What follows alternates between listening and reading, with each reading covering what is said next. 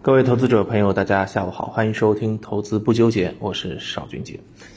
收盘了，我们看到啊，今天这个指数呢是有一点跳跃，啊，上午的时候呢也是来回的震荡。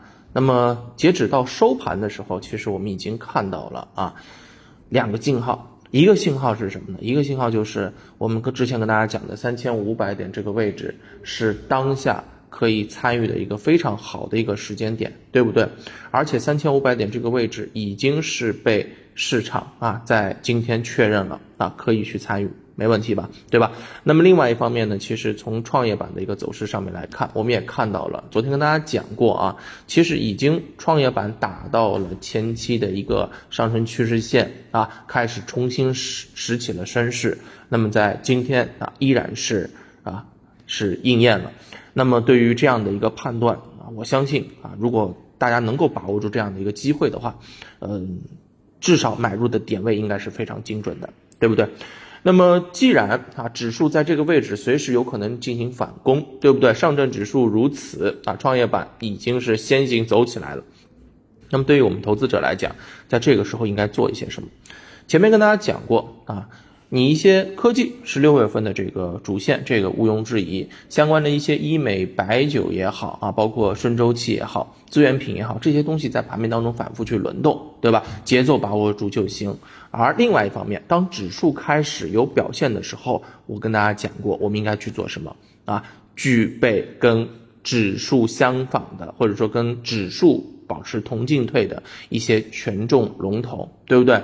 那么除了这些之外呢，还有一个方向当然是可以参与的，那就是相关的一些券商，对吧？所以呢，我们今天啊，就对于啊相关的一些券商以及券商背后的金融科技来给大家做一个梳理啊。首先，那么我们可以看到，在近期啊。呃，市场表现的好的一些券商，你会发现在周四的时候已经有所表现的，像湘财证券，对吧？南京证券，周五的时候的这个财达证券，啊，这一些券商都是提前表现的。那么这些个股的这个表现意味着什么？意味着一些股价高弹性的中小型券商很有可能在行情开始反攻的时候，它的爆发力会比较强。对不对？那现在依然是啊，今天上证指数临近啊收盘，它最后是收了一个小啊，是虽然收的是一个红的十字星，但是指数是跌了百分之零点零一，对不对？所以在这个位置依然具备往上的这个动能。那既然指数在未来有往上的预期，那么首先我们就应该考虑的是相关的一些啊高弹性的中小型的券商，这个先提醒大家。对吧？这是一个方向。那么另外一方，另外一个方向啊，我说过啊，券商这块逻辑很正啊，逻辑也是简单粗暴，大家可以参与。那我们也要考虑，就是在后面要多走一步棋。当指数如果止跌开始反弹，并且趋势不错，开始往三七三幺这个方向能有所进攻的时候，那我们这个时候要做一些什么？券商涨好两天，一定要去做另外一个板块，那就是金融科技啊。金融科技这个我们跟大家提过，对吧？今天呢，再给大家好好的再讲一下。嗯，上一轮的这个走势上面来看，就是上一轮的行情啊，你可以说是啊，最典型的其实是二零一九年的二月到三月份啊，二零一九年的二月到三月份。那么再往上啊走一点的话，那应该就是去年的啊，去年的。嗯，我看一下，应该是在去年的七月份左右，那一波都是指数型行情，一下子就拔起来了，对吧？那个时候当然券商表现的很猛，但是券商表现完了之后，无论是它的一个涨幅，还是整体的一个延续性，它其实都是相对来讲比较短的。这个跟谁相对呢？跟金融科技相对啊。之前我们也跟大家讲过啊，当时的比如说中信证券呐，啊，它的这个走势。一个月涨了百分之四十六，但是呢，啊，金融科技比它爆发的晚啊，比如说像同花顺这类的这个走势啊，比它爆发的晚，但是延续性以及爆发之后的高度都要比它高。为什么？因为金融科技它其实是科技股啊，它是带成长属性的，所以市场给到它的这个估值会比较高，也就是说它的这个股价弹性会更高一些。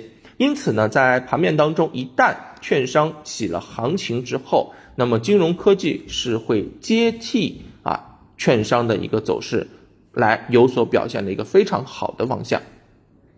那么怎么去选择这些方向啊？我认为依然是从业绩、资金以及形态三个角度去进行筛选。所以呢，今天同样也是给大家带来一份啊低位高弹性券商以及金融科技相关的投资案例。那么在这个投资案例当中呢，券商那一部分我就不提了。那我主要还是跟大家讲讲金融科技这一方面。金融科技，我们还是以这个同花顺一九年的这个走势走势为例啊。其实我们可以看到，这家上市公司在启动前，在前面筑底的时间很长。超过两个月的一个箱体震荡之后，才迎来了一个放量突破的一个上行。而在那个时候啊，业绩方面非常的不错，业绩增速是大于百分之五十。而当时启动前，资金也出现了一个明显的买入，五日主力资金买入超过一亿元啊。这些因素将成为我们去选择啊后市后续品种的一个非常重要的一些参考的这个条件。啊，参考条件，所以沿着这样的一个思路，今天呢就给大家去做了一些梳理啊。还再说一遍，一个是找一些高弹性的中小型券商和金融科技，然后业绩增速要大于百分之五十，未来业绩超预期。然后还有一个资金方面，五日资金买入一定要多啊，一亿元应该是一个准入的标准，好不好？沿着这样的一个思路，大家可以去进行挖掘。那么我呢也是把这个今天啊资料当中的一只个股来给大家去做一些剖析啊。